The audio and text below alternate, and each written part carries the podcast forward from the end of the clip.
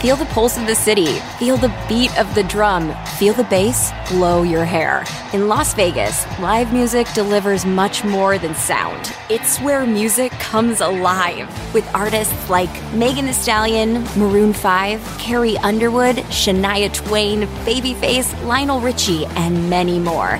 Every show is a playground for your senses. See the full summer lineup at visitlasvegas.com.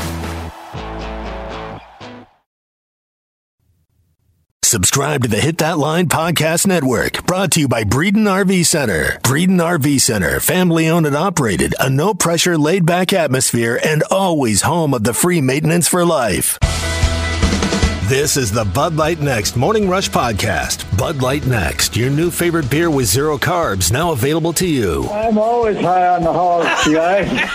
I'm high. Well, I'm not high right now, but the day is young. Kudos for naming your son Ty, T Y E, just like I spell my name. There aren't many TYEs out there. My odometer's way up there. I'm that 2018 that's already got 130,000 miles on it. The Razorbacks rush across the field to get that boot.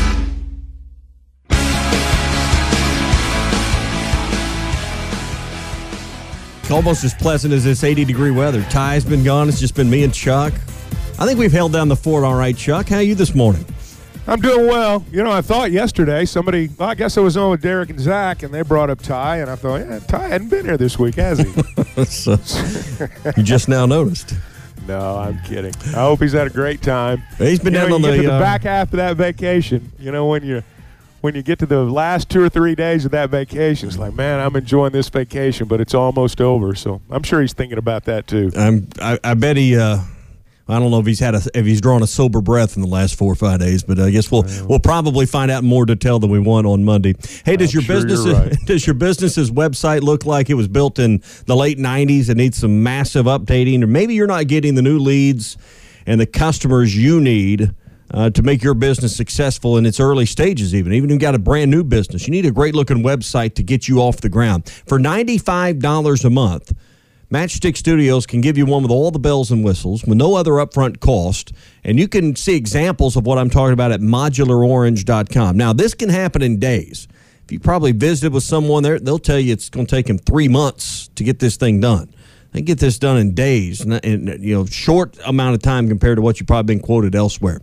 479 755 3043. That's 755 3043. Or check out examples of what we're talking about at modularorange.com. Uh, one week from tomorrow, Chuck, I know you're starting to get ready for the broadcast. It's going to be a you know, a mock walkthrough tonight, kind of get everybody acclimated to what game day's like up there. And then uh, Sam Pittman said they're going to have a little more physical practice on Saturday. Yeah, you know, he said they've got some guys banged up, you know, here and there. Just you know the the bumps and bruises that come with all this, um, and I think he'd like to give them an extra day, uh, particularly maybe some of the guys that they're still trying to figure out his backups. Uh, that's kind of what it sounded like to me. They're they're going to do the mock game tonight, and you know when you talk about a mock game, you know I've I've been to a few of these, and um, you know a lot of this involves simple things that we take for granted, like you know being in the right spot on the sidelines, or you know getting to your spot on the sideline. Simple things like running through the A, and where you know where all the new coaches going to sit. Um, you know where's everybody going to be? How are they going to communicate? That's a lot of the stuff that goes on in a mock game, and they'll do things. They'll work on situations like, um, you know, you've just taken a safety, and you got a kick off or you got a free kick um, they work on things like that. And so, you know, to sit there and say, oh, they're going to play a, you know, they're going to play four quarters and have a mock game, it's not really like that. Uh, there's a lot of stuff that they will do, obviously, in relation to the game, but a lot of that stuff is just um, making sure everybody knows where to go because, hey, you know, you can say whatever you want to say, but that adrenaline's going to be flowing next Saturday night, and guys are going to run out of that locker room and they're going to have no idea where they're going. So that's just kind of how it works. You want to make sure everybody knows exactly what the deal is. I know one of the interesting things, and we, we take it for granted with the coaches. You you bring up the coaches there. Sam Pittman yesterday said, "Hey, we even got to get the the the uh, energy level right and, and everything right with Deke Adams and, and Dominic Bowman, two of the new coaches on the staff. You know, getting their getting their level of energy at the right uh, keeled off uh, point. So even the even the coaches probably need a little tempering down on, on game day sometimes. Well, everybody's got to feel comfortable in their setting Yeah. before they do their best work. I mean, whether it's us or them or anybody listening right now, you go to work, um, you got to get in your setting. You know, you got to get in your spot before you really do your best stuff. And for new guys, I mean, they got to get in that setting and find their spot pretty quick. And so this is part of that. Yeah.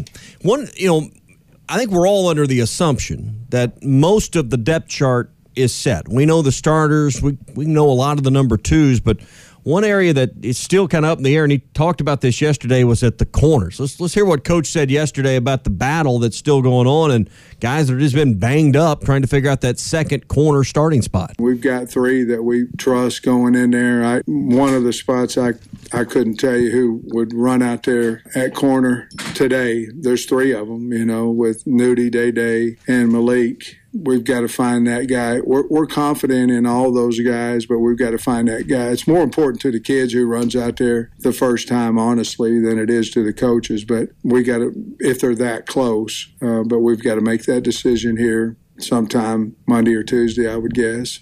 You know, last year at linebacker, Chuck, they really had three starters for two spots. It sounds to me, once everyone's healthy, they may have um, some guys they can trust to be at the same level as the starters and have some, some depth that you can count on in that secondary. Well, I think they've got real depth there. I think it's the deepest it's been in many years in terms of guys that you can uh, you can run out there. Um, you know, and the corners are certainly part of that. You know, old Hudson Clark. Um, you know, he had that ball game against Ole Miss. Uh, but I think a lot of times everybody's like, well, somebody's going to beat out Hudson Clark. Somebody's going to beat him out. But he's still out there, and he's still, generally speaking, runs with the ones. Uh, so, you know, I would expect Hudson Clark to be out there, frankly. Um, you know, uh, LaDarrius Bishop's a good player. He's been around a while. McGlothern's a guy that's transferred in from LSU, and, you know, that's not easy to do. I've been kind of keeping up with Fouché and Brooks down there at LSU. Looks like they're going to start. So kudos to them because it's and and and certainly, you know, McGlothern. You come into a new system. Um, you know, I, I don't care how good you are, how much you've played. You still got to feel your way through that. So he's done a good job there. And you know, Chavis is a good player, and Khari Johnson's a good player. So they got a lot of candidates there, and I do think they're deeper the corners, and I think they're deeper at the safety spots, certainly than they've been in the last, you know, six, seven years. And when you say Myles Slusher's kind of the utility guy, he's he's one they can move around, but he probably put him in that nickel package, but someone that maybe could play multiple positions back there. Yeah, I mean, and he has played multiple Yeah. positions, Yeah. and and you know he's uh, uh, you know nickel's really kind of new for him, but uh, Slusher's a good player. He's got good hands, um, good instincts. Uh, you may still see him in some some aspect in special teams at some point. Uh, Slusher's a guy they got a lot of confidence in. Wednesday night, you and Coach uh, were visiting on the coaches show, and we talked about this for a minute when you were on yesterday. But the audience in, at this point in the show may be different than who was listening in the eight o'clock hour yesterday. I wanted to bring it back because you know we think in the summertime, hey, these guys are out there throwing a million routes, a th- million passes a day, and running all these routes and getting all this timing down. And man, the coaches got to love that stuff. And you brought that up with Coach on Wednesday night at the Catfish Hole, and uh, I, I thought his response was was interesting. Here's what he said to your question about uh, creating all the the timing and all the habits in the summer. We're not trying to win the game in the summer. We're not trying to. We want to win the game with the 25 practices. A lot of times you can practice so much in the summer that you're wore plumb out by the time your first practice comes to get ready for the game. So we're very conscious about that. We want to peak when we run out there against Cincinnati. I think the trust, and, and they do throw some in the summer. I'm not saying that. But we don't do more than one seven on seven a week, where a lot of schools will do two, some three, things of that nature. Again, we're not out there, so you can develop a whole summer of bad habits and nobody can coach it out of them. Well, by the time you get to fall camp, you've had, if you're doing it a whole bunch, you've had eight solid weeks of bad habits. Now you got to spend the first two or three breaking it. We like to give them reign to do whatever they want to. I mean, that's that's the bottom line. But we also we don't want those bad habits to start in the summer. Chuck, the only way I know to equate this that I can really understand is this is me going to the driving range and grooving a bad swing that the pros got to come in and fix at some point. He doesn't want these guys out there grooving bad habits that they got to, like you said, spend the first couple of weeks of of training camp. So I think sometimes we put a lot of value on what happens in the summer. I, I thought he shed some light with you on that that topic uh, on Wednesday night. Yeah, I thought that was a good answer, and he went on to say, you know, that um, that's why they call me coach. Yeah. I mean, he said that at one place. That's why they call me coach. And that's why they call the other guys coaches, uh, because we coach them. And you know, you want to be able to be hands-on, and you want to coach them, and you want to be there to do all that stuff. I I thought it was an interesting answer. It kind of reminded me. You talked about golf a minute ago. Yeah. You know, us weekend players, we'll go out. and Maybe the first two or three holes, you know, until we get good and warmed up. Mm-hmm. I mean, we're slow, balls right down the middle, swing slow, you know. Then about the fourth hole, all those bad habits start coming back. You start swinging a little bit harder, and Yeah. you know every, everything goes to you know goes the other way. Let's Goes just put pot, it that way. yeah. Speaking of coaches, um, I don't know if you were listening earlier. We're talking about Courtney Deifel, and um, I think it's really, I mean, really interesting here that, that the university, who has not had a long history or reputation of stepping up in the non-revenue sports and awarding nice-sized contracts, have, uh, have, have put her on lockdown more or less with a great contract with retention bonuses. Uh, she's the one that's built this program. Chuck, I, I think it's really interesting the, the commitment that the uh, that Hunter Yurachek and the athletic department's made to her to to keep her here, considering that uh, I don't think the average fan really understands where this program truly was before she arrived. Well, you know, this is the nice dividend of having a great TV deal for the Southeastern Conference in football because you got plenty of money to spend. And when you have someone like Courtney Deifel, you're able to lock her up. And um, I think she's really done one of the more remarkable jobs that we've seen done in any sport at the University of Arkansas. And I've been here a long time, and um, it's been interesting to watch the softball program grow. I'll tell you what I've noticed the last couple of years, and I think this is going to be her value, not just to the Razorbacks, but to our state. I think she's going, and already has, uh, but it will continue to, to elevate the sport in much the same way that I think Dave Van Horn has elevated the sport of baseball. To me, Dave Van Horn's legacy is not going to be how many games he's won with the Razorbacks. It's how he elevated the sport in our state. Yeah. Um, and and I think that Courtney Deifel is doing the same thing. If you go to those games, you are going to notice that our softball program has a following among young female Razorback fans, softball players that I don't think we as grown men understand. Um, there is a, and I'm not going to use the word or, or the term cult following, but there is a real following for Courtney and our softball program among young ladies in our state who play that sport. Being perfectly candid, I think if more sports people on radio and television were women, we'd be hearing more about it. I think as guys, and, and I'll admit I'm in this category, you know, I think as guys, we think of softball as, as less than baseball. Um, we think of the church league. You know, we think of the the, the, the, the Busch Light Classic where you you know you see how many beers you can drink during the course of a day and still play eight games. And you softball guys know what I'm talking about. That's what we think about. But I think young women in our state view this entirely differently than what a lot of guys view this. Um, she is building a following. She is elevating the sport. Whatever they're paying her is not enough. And um, it's nice to be in the SEC. They wouldn't have gotten her from California, which is like the holy land for softball. They wouldn't have gotten her if they hadn't had SEC money. I doubt they'd be keeping her if they didn't have the SEC money. This is a dividend of playing in this conference. And, um, you know, everybody throws the phrase around, we got the best coach in the country. Sometimes you do, sometimes you don't.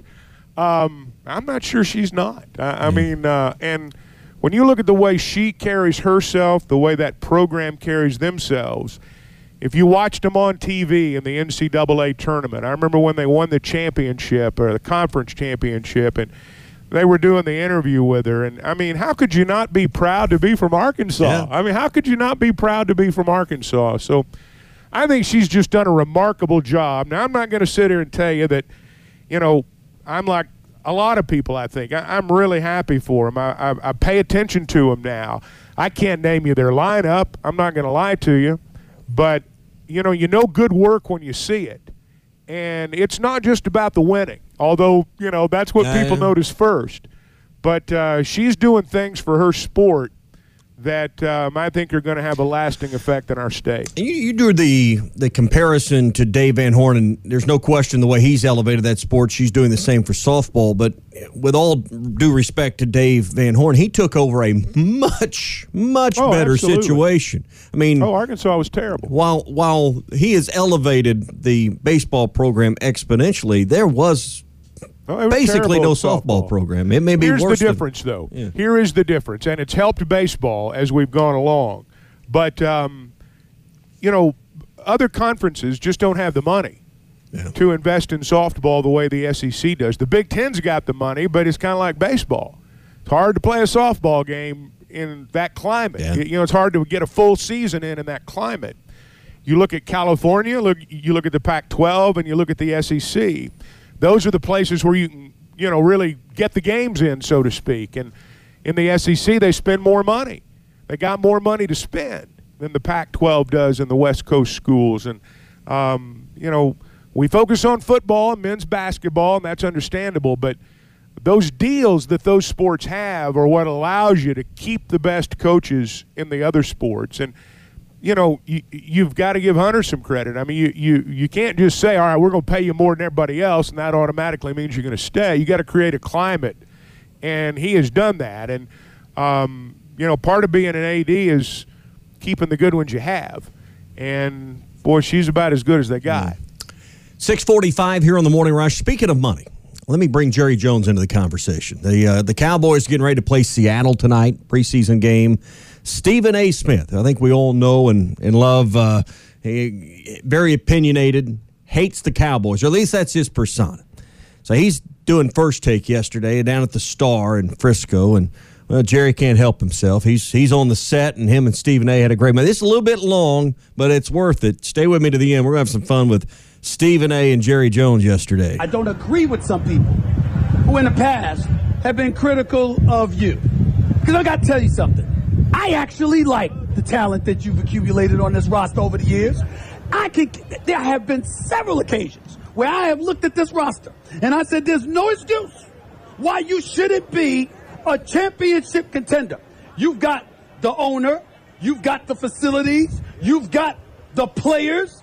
The problem of these damn fans here, right here, if we have, if we have any idea, the fans, it's their fault. They're, they it's their problem. You have any idea what's going on? There- there's- Get Jerry out of his chair. There- Defending his people. That's his thing. That's his It's thing. You see Jerry have your back. It's not the players. It's not you. It's them. Every time they, the more they talk, the more bad luck comes your way. If Oh, they, come if they, on, if they be quiet, on, maybe Why? you'll have some good luck You know what? your way. Jerry, Did you know? I, I've heard, I heard it. I heard it. I heard it before. That stuff coming out of Stephen A. They're the ones that said you couldn't have something like the star. See, see, Okay? They always say that, Stephen A. always. When you're not there, but let me tell you what they do. They come on around, and you know you've been talking about it. When we do make us some of that success, my friend Stephen A. and I'll want him there, the prodigal son. I'll have him right back. I'll bring him right back in. I'm gonna receive you Cause back. know- What are you talking about specifically? What are you trying to say, Jerry? well, what I'm saying is, deep down, you're a fraud. You're a real cowboy fan.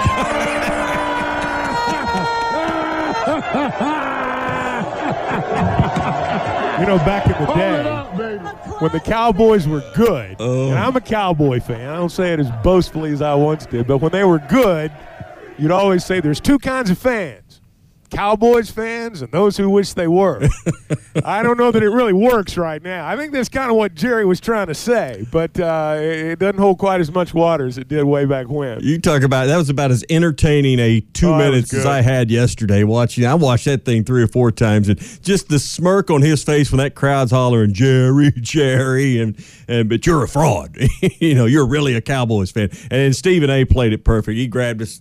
Like like like Fred Sanford, you know, like Elizabeth was coming. I'm coming to join you. it was. He's uh, a great entertainer. oh. Love him or hate him. Oh. Love him or hate him. And I know there's plenty in both camps. Stephen A. is a great entertainer. Yeah. Well, the Cowboys starting to have injuries. Uh, you know, lost the left tackle and Smith, and uh, you know they're starting to have some problems there with their roster. And uh, he was talking also, uh, kind of in his visit on first take about about Zeke and having him back, and and Dak, and maybe him not having to carry the whole load. I, you know. I don't know. Every year the, the Cowboys seem to think it's their year. I don't know if this is their year, but uh, I do think they can that win that NFC least. Jerry sells hope better than anybody who's ever taken a breath. And um, every year we're all hopeful. Now I got to admit, I'm getting a little cynical about it. I uh, um, I'm kind of at the point with them where, you know, get back to me when you're when you're back in the playoffs. I watch him. I pull for him. I'm a Jerry Jones fan, Cowboy fan, but um, whatever they've been doing, um, they've been keeping score on the wrong scoreboard. we got spoiled in the 90s is what happened. I mean, you know, three Super Bowls and all the success Michael you heard Michael Irvin in the in the background there and you know him part of that big trifecta there with Aikman and, and Emmitt and um, you know, it's just hard to rebuild Camelot. And I think that's what they've been trying to do is figure out a way to get back to that and uh, they're going about it with the wrong recipe. They've signed the wrong guys. I mean, this is pro football. You know, you have the opportunity to assimilate your roster. Doesn't mean, you know, you always have the best choices of everybody you want. It's not like a fantasy football league, but, um, you know, they've just made the wrong choices on personnel. I mean, there's just no other way to put it. Yeah. Brought to you by the Booyah Bait Company this morning. It's made right here in Arkansas. The hottest swimming jig on the Arkansas River right now is the Booyah Mobster. It's designed by the Muddy Water Mob, locally right here in Arkansas and Oklahoma. It'll help you win tournaments. They've been winning tournaments all the time with the Booyah Mobster on Dardanelle and Kerr Lake like clockwork. So if you're going to be on the river or on one of these lakes that have uh, submerged dramatic grass, you need the Booyah Mobster to help you reel them in. It's available at lurenet.com and tackle stores all over Arkansas and Oklahoma. It's the Booyah Mobster. Chuck, you're going to be in Fort Smith later today uh, talking to the Fort Smith Razorback Club. And I know if uh, people are listening this morning down in Fort Smith, they can come out and uh, and uh, shake your hand, meet you, and you'll be there for lunch today at uh, Hardscrabble Country Club. I think they can still get tickets at the door. I will be there shortly before noon. Start at noon. Going to make a little jaunt to the fort today, and looking forward to it. That's a great club. I've always enjoyed speaking there. Yeah, you know, just this is the time of year everybody's you know you know ready to rub elbows and talk about it. And, you know, I know you get it a lot more than the rest of us, but uh, you know that's that's the first question in most of these conversations you're rekindling this year's. Hey, what do you think about the season? What do you think about the team? What do you think? You know, it's always it always comes back to that. It, uh, it you know it, it, it starts about the first of July. Yeah, you know, I can just tell you in my interactions, and I'm sure it's similar for you. I mean, Mhm. it's just uh, you have the first of July. That calendar flips, and people are like, "So, how the Hogs going to be this year? We going to be good this year? We going to be any good this year?" Same thing every season. Yeah, and the, the questions this year, and I'm sure it's the same for you, that a lot more about KJ Jefferson. I, I think this fan base is really locked into this guy. I mean, I think they, you know, he proved himself a winner to to the masses last year, and the and the way that this uh, program turned around from where it'd been to, to nine wins, and I'm sure you're getting a lot of the same stuff. But boy, it, it always comes back to KJ in the first few uh, f- first few moments of any conversation.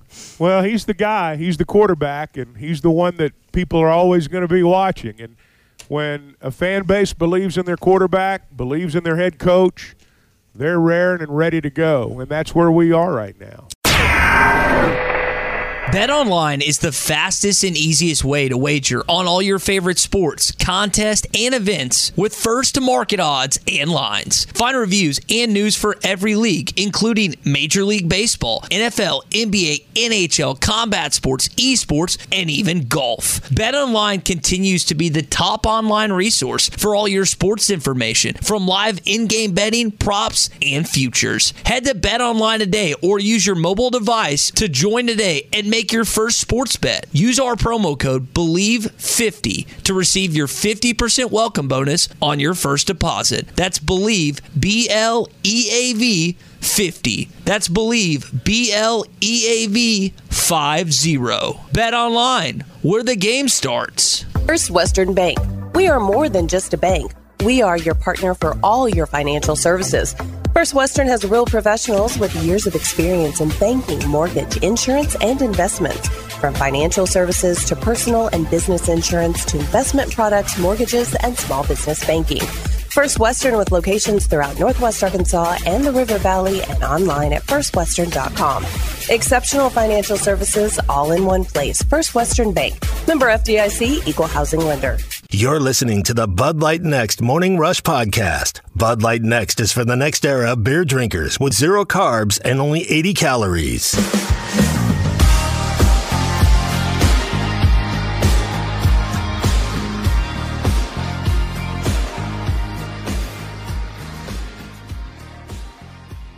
Brought to you by Burton Pools and Spas. The inventory reduction sale is continuing for one more weekend at Burton Pools and Spas. Savings up to $7,000 off on fiberglass in ground pools. Plus, Burton's will upgrade you to a free saltwater generator or two ledge loungers. And they've got six different in ground fiberglass models for you to choose from. So get to Burton Pools and Spas before the weekend closes. They're in Springdale and in Fort Smith. You can always see what I'm talking about online at burtonpools.com. We were looking at the depth chart a minute ago, and Chuck, I think maybe some of this ties together on a few things. We looked at the offense. It's time for our Morning Rush Daily Question, and it is brought to you by Red River Dodge in Heber Springs, Arkansas's number one Ram dealer. You can log on at redriverdodge.com. Which true freshman will have the greatest impact on this season? Who and why? You know, when we were talking about that depth chart with the offense, it's a lot of juniors and seniors that are starting in our estimate and our best guesses.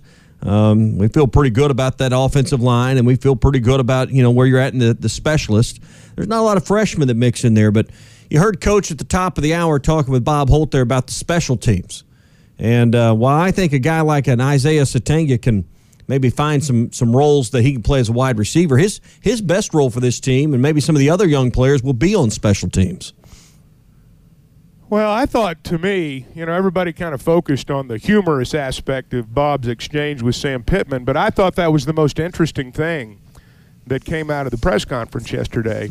Uh, when you talk about who's going to run out there first, uh, what freshmen are going to have impact, this is where the action is. Special teams is where the action is. And, you know, uh, Bob mentioned a name that I'll bet nobody noticed at the top of the hour. He said Eli Stein. Mm-hmm. Eli Stein is a true freshman long snapper from Cambridge, Wisconsin. If he snaps it over the punter's head, he's going to be the most impactful freshman that day.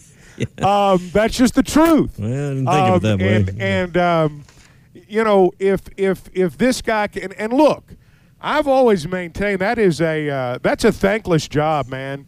I mean, you, you know, if the snap's perfect, nobody notices. It's supposed to be perfect. But if you uh, if you screw it up, you know, I mean, you're on an island for the rest of the day. And I'll tell you another freshman.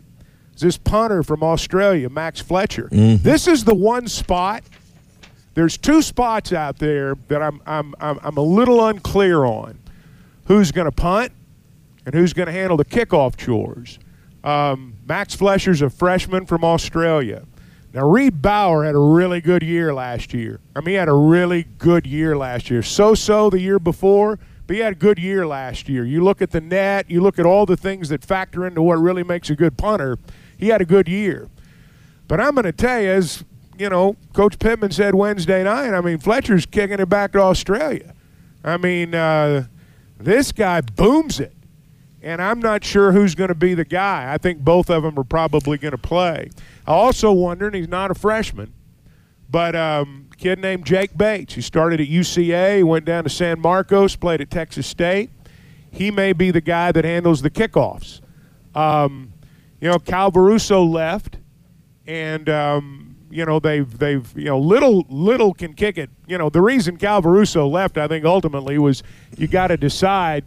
Um, you know, a lot of coaches face this situation. Do I put a guy on scholarship who can kick it eight yards deep, or I keep, or do I keep a guy who's not on scholarship who can kick it five yards deep? Either way, you got a touchback. Yeah. And um, so I'm not sure what's going to happen there. I think Bates could end up being the kickoff guy. Little could be the kickoff guy. Sategna may be, I don't know if he's going to be the first team punt returner, but he's going to get some chances there. I think when you look at that unit, you talk about which freshman or which freshman's going to have the biggest impact. I'm inclined to think it comes from that group. I heard Scott Fountain uh, when he visited with the media so, 10 days ago or so that I think they really would prefer if they can find someone they truly trust. And I think Sam has also said this as well. They'd prefer Cam Little to not be the kickoff guy because they'd like to save that leg and you know not put any more wear and tear on it, if you will. So I, they'd like for Bates to, and they've even I even heard remember the name Blake Ford being a, another name they mentioned in that role, but haven't heard as much in the last few days. But Chuck, I get the sense they'd really like for Cam Little not to do the kickoffs, not because they don't trust him. They just rather have his leg, you know, as fresh as it can be for, you know, important end of game place kicking situations. Well, maybe so. Maybe so. I mean, you want the guy who can. There's times you want a touchback. There's times you want to, you know, kick it over by the pylon, try to keep him inside the 20. There's just different situations. There's times you got to kick it on the ground. Um, all those things will come into play, but you know, when I look at those spots, um, I kind of think it may be Bryce Stephens as the as the first team punt returner. I mean, we'll have to see, but I think Sategna will get some chances there. And you know, you run through a pretty good list of young players, and it, and you may know the the rest of this story. Talk about the Max Fletcher's got a what is it a brother that's on Cincinnati's team as well, and the parents are coming over. I don't know if you I, I shouldn't have just sprung that on I'm you. But sure. Well, no, I'm sure for them that that will be a huge day. Yeah, I mean, I mean, you, know, you think about something like that, and you know, they're so it's uh, like a coincidental tie to this game. Yeah, you know, and and and I'm sure for that family, it's Yeah. probably the you know this is the biggest day of their lives. Yeah, I mean, just it's one of the interesting subplots, I guess, for for next week. But I, I, Sategna uh, is interesting to me uh, because we know about his speed, we know about you know what kind of player we believe he'll become in his sophomore and junior years. And you know, I don't know if the comparison to Burks will be there. He's not physically the same guy, but man, the guy can flat scoot and. Talk about an impact, you know, and talk about changing a game. You know, you mentioned the, you know, the unfortunate happens with a bad snap. Well, We've also seen the, the opposite side. The other part of that edge is you get a long punt return or a long kick return for a score, you you gratefully impact the game. And Sategna's one of those guys. If he can get a crease and find find some room, he's got the speed to to scoot and get going. Oh, he can uh, he can be an impactful player, and I think that's where probably initially you're going to see his most impact. I mean, I, you know, I'll give you an example. Um, here in a few weeks, Joe Adams is going to be inducted into the U of A Sports Hall of Honor. Joe Adams affected the game in a lot of ways, but what play do we remember? We remember the punt return against Tennessee. Uh, that's that's that's his you know that's his signature play, and it happened in special teams. And um, you know, Sategna can be that kind of guy. I'll I'll give him this. Any freshman that weighs 170 pounds and says, "Yeah, I'll wear Burks' number," um, you know, he's he's he's got a little bit to him there, and you got to respect that. It's a little bit like uh, wearing five back in the day if you were running back, and you know, it, it, Times pass now, but Yeah. I could well. I mean, I think Tremaine Sanders Thomas it, wore it but- on defense after Yeah. DMAC left, and nobody wore it on offense. Maybe it'll Rakeem Boyd. Did anybody wear it on offense until Boyd? I'm not sure they did. Yeah, Rocket Sanders uh, Yeah, has it on now. now.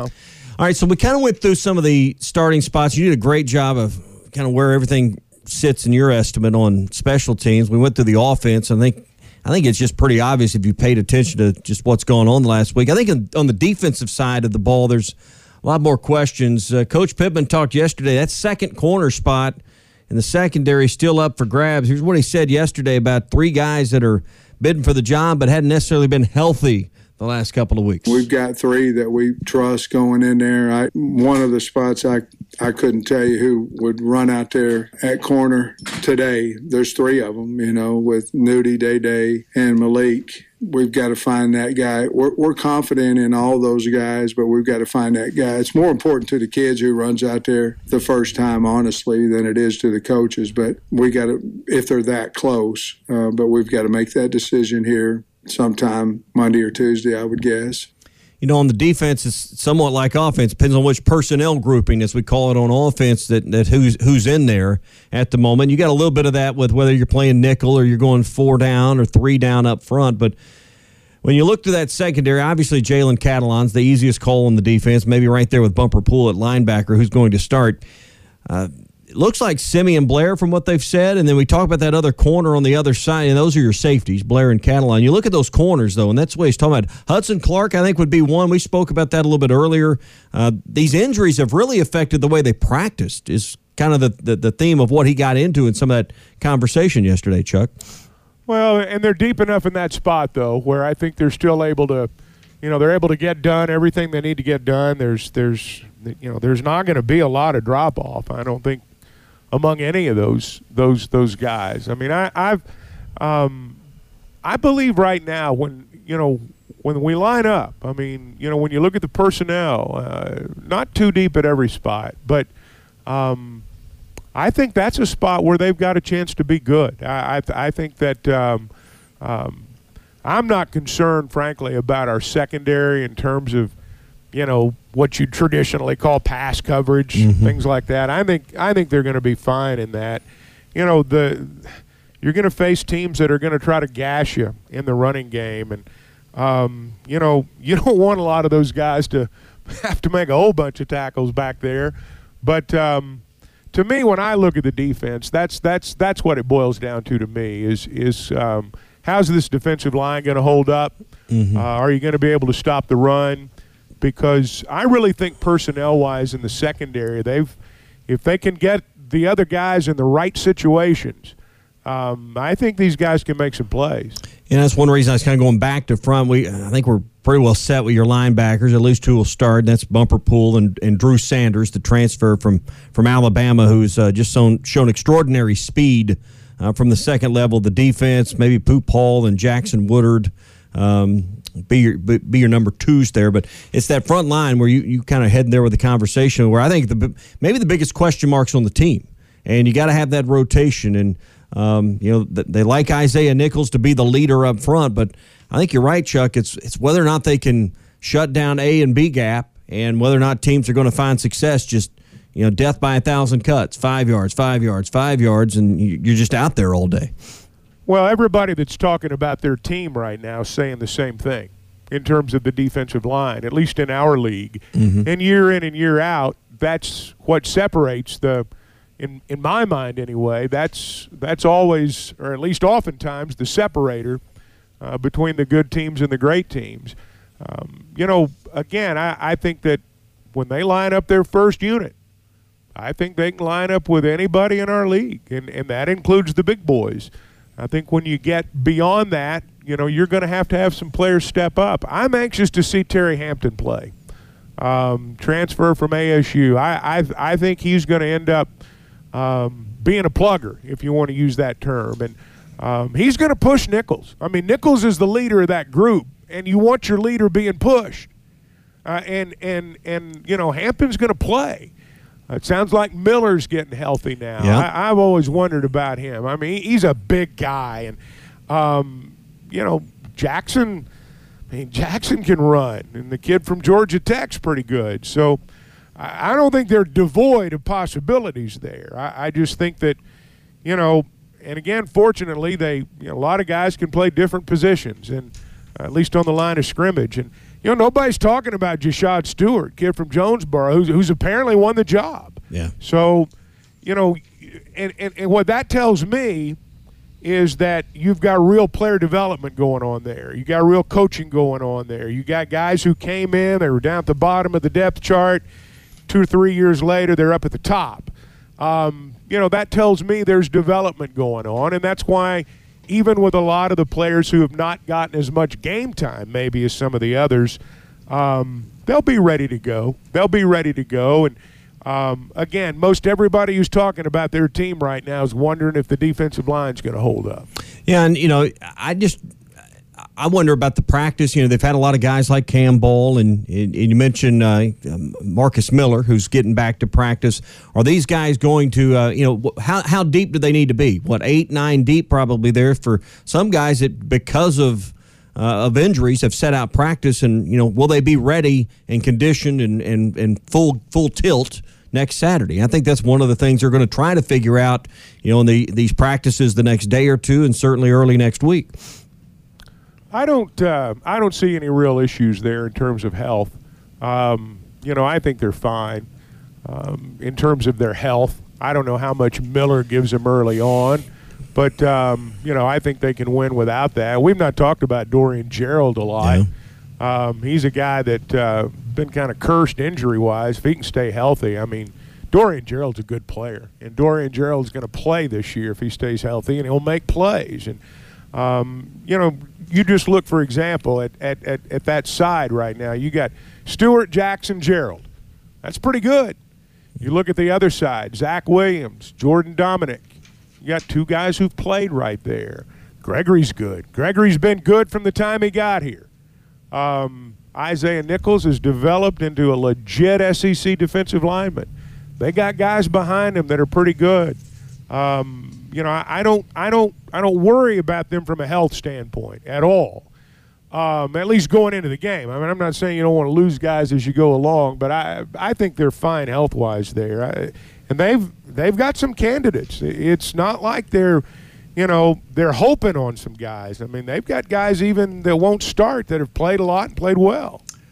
One guy you can take off the depth chart is Taylor Lewis. He has opted to enter the transfer portal. Second player this week, a wide receiver, and Jacqueline Crawford also uh, has entered the transfer portal.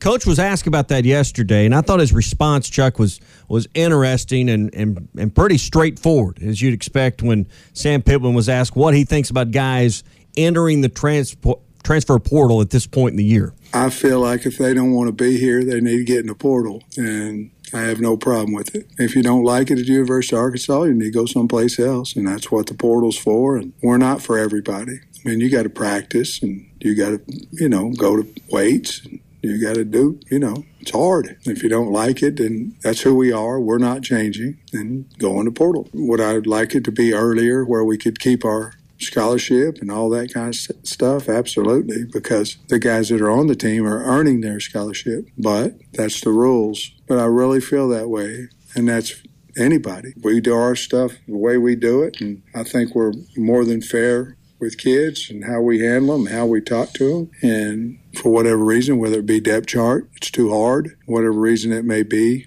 they choose to go on the portal. We wish them luck and we'll help them. Uh, we're not for everybody, so that's how I feel about it. You know, if you look down the depth chart, both players that have decided to leave the team and enter the portal were were down the depth chart. And Chuck, it looked like their playing time was questionable at best.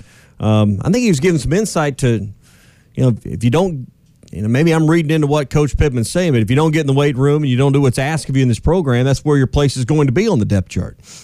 Well, I think people, you know, kind of depends on which chair you sit in. If you're a fan, you say enter the transfer portal. If you're a coach or a player, you say quit. Yeah. And um, you know that's just um, that's just the mindset. Neither one of these guys were going to play. I don't know how else to put it. And um, you know, um, it's hard to trash a kid going out the door, and you shouldn't do that. But um, you know, I mean, it is a and we've talked about it. They ask a lot of those players, and that's why I have a lot of respect for the ones who are, you know, particularly the ones that don't play and they're out there going through it every day. I, I mean, uh, you you know, they ask a lot of them, and as you say, just like anything else, I mean, it's not for everybody. That's why that's why yeah. we're doing radio, not you know, not not retiring after a career in the NFL or Major League Baseball because it's not for everybody, and it is hard and you know, doesn't make them bad kids. I mean, golly, we all did stupid stuff when we were that age and probably didn't do things the way we ought to all the time. So I'm not going to trash them, but they weren't going to play. They weren't doing what they had to do to play. And when you really break it down, that's that's how it goes sometimes. And this is why the recruiting process and getting down to the brass tacks and figuring out who your hard workers are going to be and who, who are the gym rats, who love the weight room, who love the film room, all those things are so important. And asking the right questions. And sometimes you still miss because you've got to get the, the, the players in that clearly have the work ethic that's going to um, be compatible with your program. And sometimes you sometimes you just uh, you have a misevaluation there. And I think some of that's a, a byproduct of COVID when you couldn't be out uh, and evaluating the way we've always seen it done. Oh, I just think a lot of the time you don't know till you get them there. I, I, I mean, with some players, you just don't know till you get them there. They can, uh, you know, speed, all the physical attributes. A lot of them are going to, you know, you're going to say all the right things. Um, you know, coaches spend as much time as they possibly can evaluating guys. And look, let's be honest. There are players, and I'm not saying it was in this instance with Crawford or the or Lewis or, or, or a lot of places, but you know, I think sometimes too players players get there and um, you know you don't spend an abundance of time with them when you recruit them, but sometimes you do have an idea about what you're getting. I mean, you know, hey, we're gonna have to stay on this guy, or a lot of times you know that we're not gonna have to say much to this guy, um, but still if a guy's good enough, sometimes you take a flyer on him, um, e- even if you've heard those things. And I, I'm, I'm not saying that happened here. I don't know. But um, really, in reality, I mean, we're talking about a couple of guys who weren't going to play anyway. And um, the timing, you know, the way the portal's set up now, if you don't think you're going to play, you, you pretty much walk away anytime you want. That's what they did. Morning Rush is brought to you by Davis Flooring Center. They're having a huge weekend warehouse blowout starting today at 9 o'clock till 4, tomorrow 10 till 2. Free hot dogs and sodas tomorrow if you stop in at Davis Flooring Center. They're at 9705 Rogers Avenue, right before you get into Barling, between O'Reilly Auto Parts and Del Sol Restaurants. If you're in the River Valley and you need anything that goes on the walls or the floors, they're going to have it. They'll have it on sale, so bring your trucks, bring your trailers. They'll help you load it. They got people to do that. Pallet after pallet of wood, vinyl, travertine, natural stone, uh, hardwoods, laminates, and all the supplies you need, including mortar, glue, and uh, all the cover bases and everything you need to, uh, to make your floors and your walls look even better. It's all at Davis Flooring Center. Their weekend warehouse blowout, 9 to 4 today, 10 to 2 tomorrow. Hot dogs and sodas for free tomorrow. It's all at Davis Floor Centering in Fort Smith. Coming up, your hog update. We'll take a look at uh, how the soccer team did against OU last night in Norman. Uh, also, Courtney Deifel gets a raise and an extension. We'll visit back with that, and then uh, our Fenceman Friday picks coming up as well, as we got a lot to uh, to look ahead to, and a week away. We can make we can make it, Chuck. We got we got eight more days. Hey, when's the last time you went to the drive-in, Tommy? You know the 112 drive-in's closing in Fayetteville. Yeah, tonight. I was going to mention that show too. Grease and Footloose. Mm-hmm. Starts at 8:30, and then they're shutting it down. I'm telling you, 112 is going to look like the Field of Dreams tonight. And all uh, the uh, all the all the cars are going to be lined up. I'll be honest, I've never been to a drive-in movie. I've been to the 112, but it's been it's been several years. Yeah. I, I don't even remember the last. I don't even remember what the movie was that night. But it's been several years. But I think anybody that's like been in Fayetteville for a while, you, I mean, you've been to the 112 at some point in time. yeah, I hate to see it go. Yeah. It's going to be one in Marshall and one somewhere else in Arkansas. Going to be the last drive-ins, I Yeah. think. I know there's one in Poto as well. So uh, yeah, that's one of the things we we've talked about. Uh, you know, getting the kids to to because you know it's such a a thing of days gone by. So At Joshua's Fine Jewelry, we specialize in getting you exactly what you want custom jewelry, professional repairs. We can even fix eyeglasses and other small trinkets. Now we offer services with a new laser engraving slash cutting machine. We can mark any shape or design you need. Company logos, fingerprints, religious symbols, even actual pictures can be engraved or just cut out into shape and preserved in metal forever. We can also engrave on other materials glass, wood, plastic. Just ask. You can get what you want without settling for less. We can take any design or picture and turn it into a forever keepsake. Come see Nathan and let him tell you all the details. You can get exactly what you want at Joshua's Fine Jewelry in beautiful downtown Russellville. Core Jewelry. You're listening to the Bud Light Next Morning Rush Podcast. Bud Light Next is for the next era of beer drinkers with zero carbs and only 80 calories.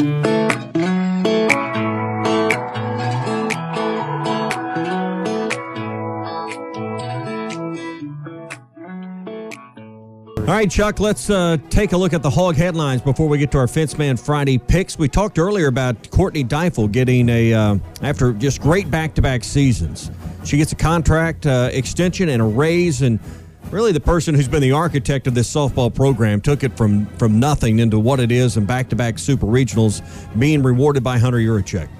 and she's she's evidently just a relentless recruiter. Um, you know, you you you got to go out and get them, and she brings them in from all over. But I said this earlier, um, she's elevating that sport in our state, and uh, she has captured the attention of a lot of young women in our state, and given them hope of playing for the Razorbacks too. And I think that's exciting. Her new employment agreement will keep her at Arkansas through 2030. Uh, Whole Hog Sports reporting some of the contract details that include uh, extensive retention bonuses and a base salary of 350000 Contract runs through 2027 with other uh, extension offers or options on there. In seven seasons, Deifel has orchestrated uh, Arkansas's return to the postseason, leading them to two SEC regular season championships, one SEC tournament crown, five NCAA tournaments and uh, in uh, six opportunities for the program. Soccer back at it. Their second game of the year. They had one game lost to DePaul due to um, a COVID situation with DePaul. Arkansas beat Oklahoma last night, Chuck, six to one, earning their first victory of the season in their second game of the season. It was just the second time in ten lifetime matches that the uh, soccer team has defeated Oklahoma.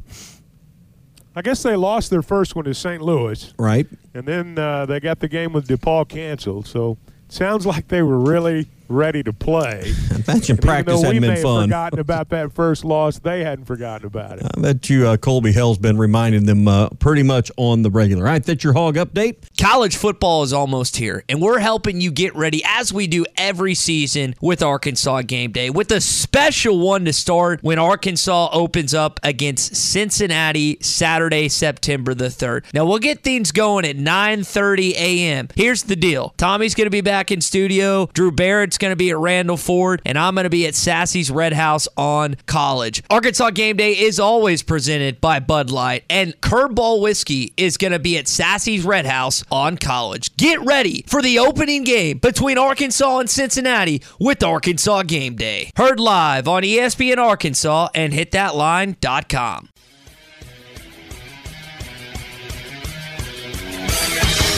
Have you tried Benville Brewing's new Space Goose Hazy India Pale Ale? It's handcrafted in Arkansas. You'll taste the great tropical citrus, including the passion fruit, the guava, and pineapple. It's creamy, zingy, and zounds the taste buds. It's weird, wonderful, and wacky all at the same time. Try the new Space Goose Hazy India Pale Ale from Benville Brewing.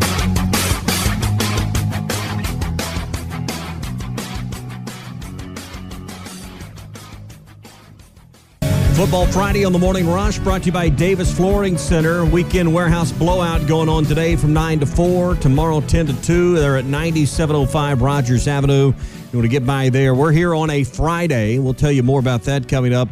Getting ready for the season, Chuck. We're eight days away. Going to be a, uh, a big weekend, I know, in Fayetteville. Let's look at the weather forecast. I know you probably already have looked at it. That yesterday was a chance of, of rain uh, in the forecast for next Saturday. The, the forecast I looked at this morning, that's been eliminated, and temperatures in the mid 80s in Fayetteville. Uh, we've all been concerned about how hot it was going to be next Saturday. Looks like it's going to be a, a nice one if the forecast holds true. You know, right now August is about as good as it can be. You know, I mean, uh, I mean. Well, June was it- it- terrible. We're due. We- Yeah, we, we, I were mean, owed we this. We had August a month or so ago. Yeah. It seems like, and uh, you know that that'll be nice. I I, uh, I hope it turns out that way.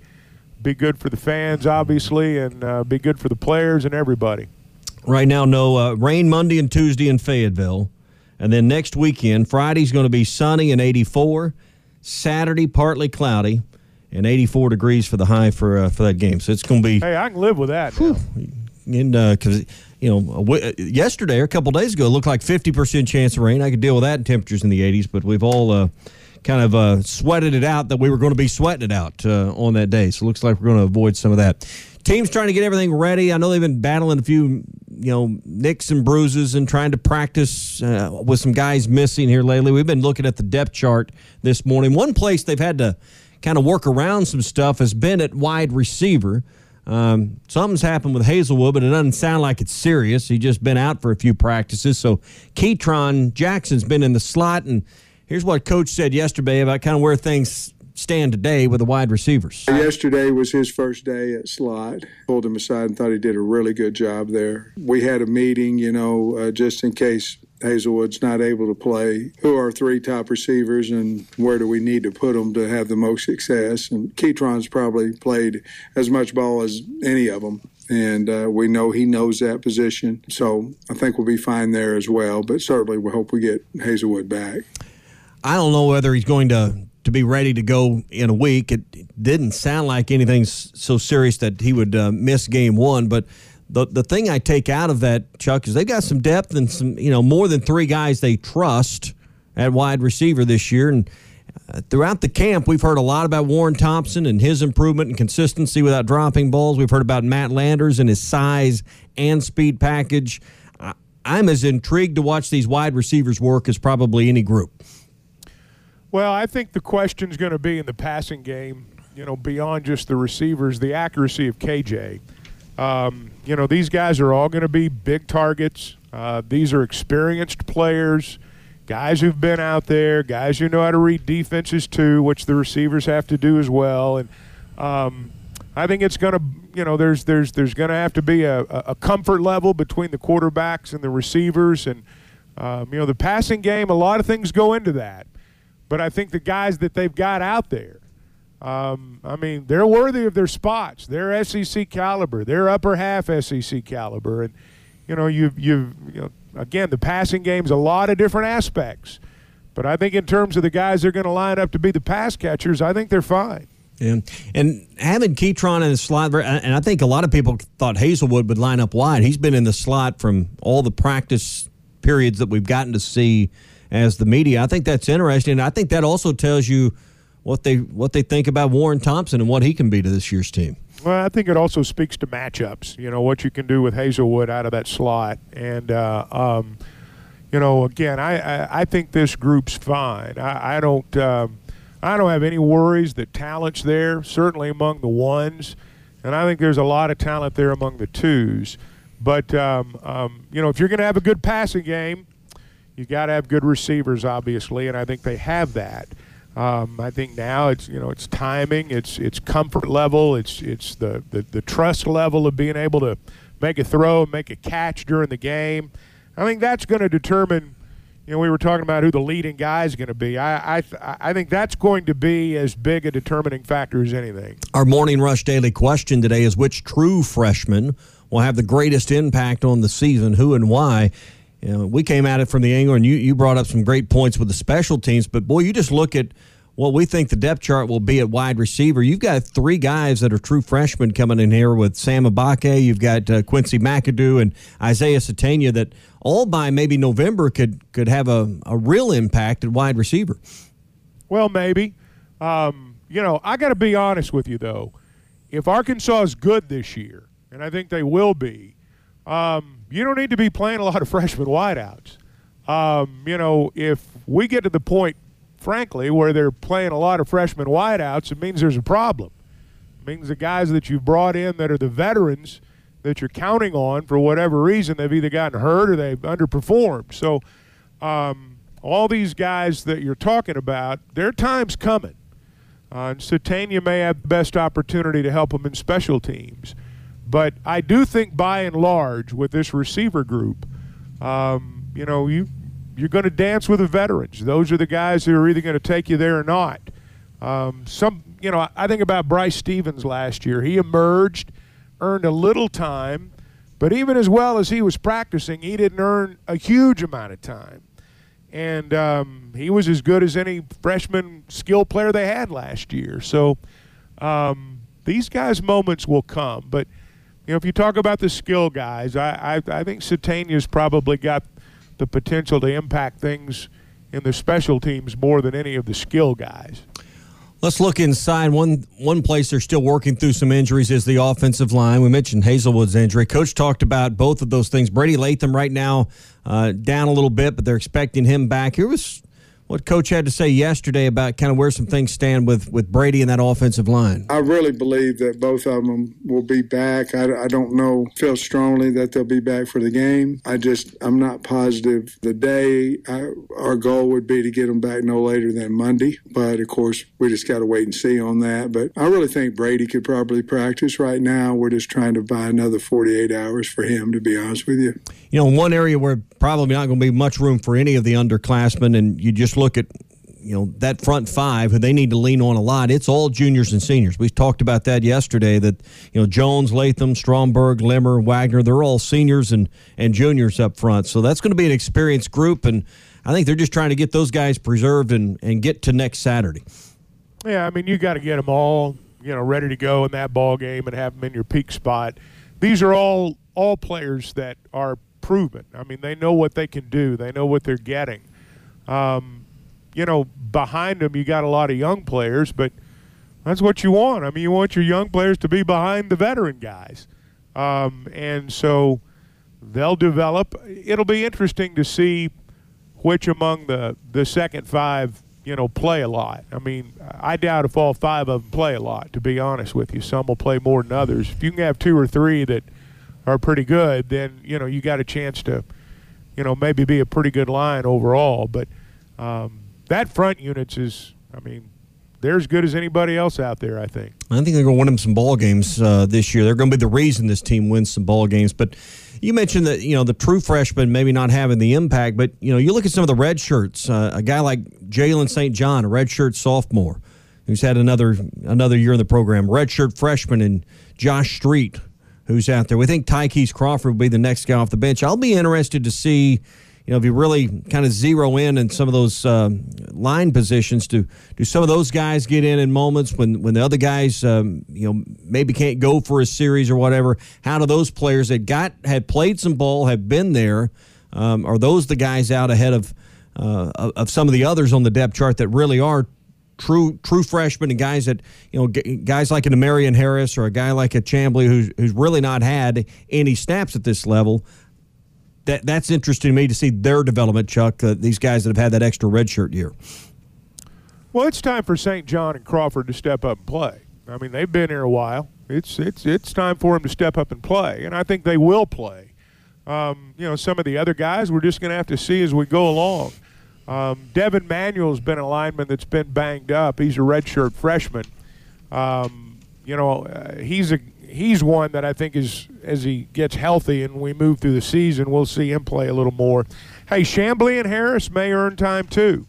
Um, being a true freshman or even a redshirt freshman, sometimes on that offensive line, I mean, you you know, you've got to prove it in a game situation, and it's hard to take those veterans out. So, uh, I still think that you know the bulk of the success of that offensive line is going to be based on the results of those veterans, that first unit.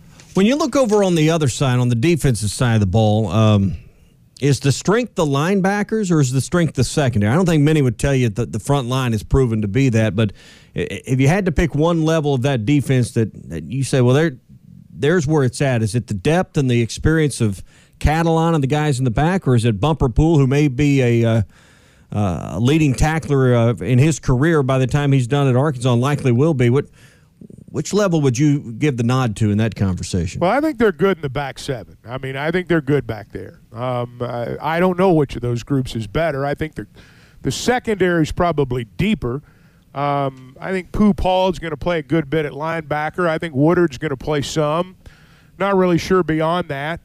Um, don't know that they're going to need to go beyond that. Mm-hmm. You know, if you look at last year. Um, you know, I, will I'll take Andrew Parker as an example, who's gone now. I mean, he was number two on the depth chart all year long, and he, he didn't play very much. And so, um, uh, you know, a lot of it is going to be how you line up. Are you playing with, you know, five or six defensive backs? I mean, how are you – what's the other team doing offensively? Most of the time, I think it's going to be two linebackers, and Paul will play probably the most of the of the backups. But I think in both those areas, Arkansas is pretty solid. I think, like a lot of teams, um, you know, you wonder up front. You got to be able to hold up. But um, guys, I'm going to tell you, Sanders and Pool are.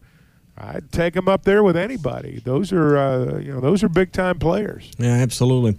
Uh, have you started looking at Cincinnati much? I know you said you're going to spend some time this weekend, kind of getting ready for them. Uh, one one of the questions that that coach was asked about yesterday was their quarterback, and they still haven't elected to announce who they'll start. And he kind of went through both of those guys. I think there's probably a lot of a lot of schools out there not wanting to give put all their cards on the table. But um, what do you know right now about Cincinnati? Well, they are going to have a new quarterback. There's no doubt about that. They they've got a guy that transferred in from Eastern Michigan.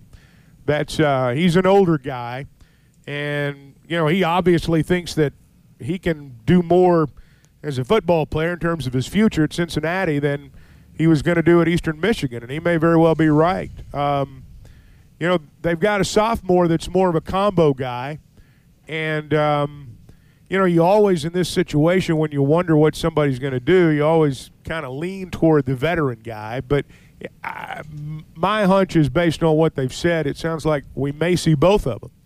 Uh, they've lost a lot of players, but lots of teams lose players, and I'm quite certain that they've recruited very well the last few years. It's not like they were a, uh, you know, they just burst upon the national scene. I mean, Cincinnati's had a decent program for a number of years. And, you know, you go way back. They've always been decent, never necessarily great like they've been the last few years. But Luke Fickell's a big time coach, and they've made a real commitment to football there and and I'm talking about a financial commitment as much as they can in a non-power five, and um, they'll be good. They'll be good. I'm I'm going to watch a lot of their. Uh, they they put a lot of their their uh, preseason stuff up on their on their website, so. I got to get familiar with a lot of these guys, to be honest with you. They were 13 and one a year ago and got pretty well ran off the field by Bam in the college football playoff. I heard someone trying to make the correlation that you know they're just not equipped, and it won't be equipped this year because the belief is while they're still good, they're not as good as they were last year. That uh, at the line of scrimmage, uh, they won't be able to line up with a with an SEC team like Arkansas, who did go toe to toe with Alabama for a long time in that ball game. Ultimately, fell in that game, but I think there's some merit in that conversation. But I, I really think still at halftime, Chuck, we're we're going to see a very tightly contested game, and I'll be surprised if either team can pull away by more than maybe two scores. 14 points, something like that, when this thing's over. Well, I think Arkansas's offensive line gives them a chance to control some things. Uh, but, you know, Cincinnati's a ranked team. They were 13 and 1. I don't care how many guys you lose. When you go 13 and 1, you've got a winning program. You've instilled the expectation that you're going to win. Um, you look at Fickell's background. I mean, this is a guy who's used to being part of big time football programs that win and I'm it, it's obvious that he's instilled a winning culture there. So, you know, again, they're a ranked team. They were a college football playoff team last year. I would expect it to be a very competitive game, and and um, you know, crazy things happen in season openers to begin with, but. Um, Arkansas's got the advantage. They, uh, in in terms of experience and playing at home, and um, you know, it's a game where Arkansas does have a chance to control things physically, but I wouldn't look beyond this at all. They like to play a uh, historically a three-three-five defense, put the nickel in there. I'll be interested how they change up some things if Arkansas, which, which I believe they'll test. Arkansas will test the run early. They're going to see if they can get get gash Cincinnati's defense. If they can get first downs on the ground. Would would be my thought. Um, I'll be interested to see what that chess game looks like there and what they do with their safeties and and and how they uh, and how they want to approach Arkansas next week. You know, when you and that's a good point. And and when you look at the guys in the interior, I mean, we've talked about them losing a lot of players, but they're starting a fifth year senior, a junior, and another senior up front. They're backed up by a junior, redshirt sophomore, and another junior. They start sophomore, junior, senior at linebacker. They back them up with senior, redshirt freshman, and fifth year senior. So, I mean, let's not sit here and act like we're playing a bunch of guys that, you know, were in high school a year ago. Yeah, they lost some skill guys. They lost the guys everybody pays attention to. But you look at them up front. Look at the offensive line. Senior, fifth year senior, junior, senior, senior. I mean, um, we're not talking chopped liver here. I, I mean, these are guys that have played too, and they've been part of a lot of winning football games. They won 13 or 14 ball games a year ago, and these these guys have the expectation of winning. So let's not act like we're playing a team that lost 50 players and um, you know all their linemen are gone and you know it's going to be a high school team playing an SEC team. It's not going to be like that at all. Um, you know, they've got experienced players too. So I sort of think that narrative's a little misguided, to be honest with you. They also have 25, just noticing this note here, about 25 active NFL players. And uh, that kind of tells you that the, the quality their program has been. You compare that to Arkansas, who has 21 active NFL players. That doesn't have much to do with next week, other than it tells you they've recruited at a pretty good level for a while if they've got that many players in the in the pros. Look, football is really important in our state. We're a one-team state, generally speaking. We live and die by the Razorbacks, and we're proud of the football in our state. A lot of great high school teams are going to play tonight. But Ohio is one of the top five or ten football states in our country. Um, you look at the programs within that state, you look at the high school football within that state, the coaches that state's produced, the players that state's produced, and I know they recruit outside of Ohio. But my point is, is football's really important in that state. Um, it's probably, and arguably maybe, the only state in the Big Ten where it's as, I mean, it means more there too. Yeah. Maybe the only state in the Big Ten, arguably, where it means as much as it does in every state in the SEC. So, um, you know, they fancy their most of their early success as a program came in basketball, but they fancy themselves a football school now, and they got the numbers to back it up over the last few years. Next weekend will be Labor Day weekend. We'll have football back. We'll have that. You know, some will make their last trip of the summer to the lake. Pool parties. We'll we'll have tailgates. Hey, Labor Day weekend has become a traditional time for family and friends to get together. Sadly, it's a deadly time in our state with drunk drivers on the road. It's illegal to drive with a blood alcohol level of 0.08 or higher.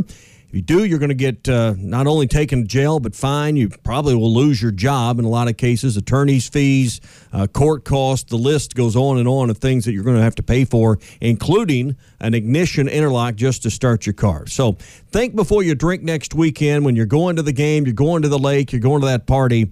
Uh, think think about it and have a plan and think before you drink. This brought to you by the Arkansas State Police.